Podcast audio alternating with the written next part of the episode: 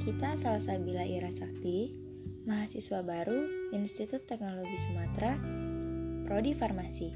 Please enjoy the podcast. Seberapa pentingnya masa depan menurut kalian? Pasti penting banget kan? Dari kecil, orang tua ngajarin untuk punya planning atau target sendiri dan harus punya planning cadangan juga tentunya.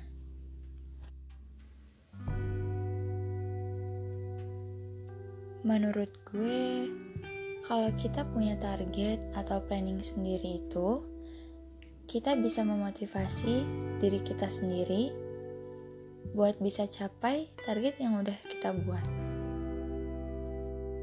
Dan gunanya target cadangan itu bisa lo pakai ketika lo nggak bisa capai target A supaya nanti lo nggak bingung. Duh gue harus gimana ya?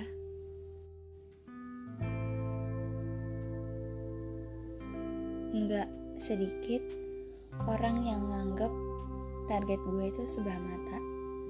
Karena mereka nilai gue gak bakalan bisa capai target gue.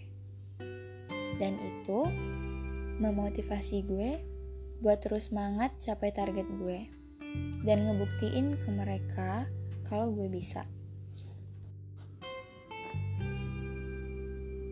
Rencana gue ke depan bisa lulus TPB, lebih banyak teman, berani coba hal baru, lulus tepat waktu dengan IPK yang memuaskan, bisa kerja di tempat yang gue impikan, bisa punya apotek sendiri, nabung dan beli sesuatu yang gue impikan dari kecil, jadi istri, ibu, dan anak yang baik.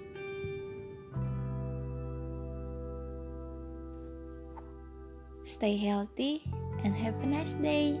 Thank you.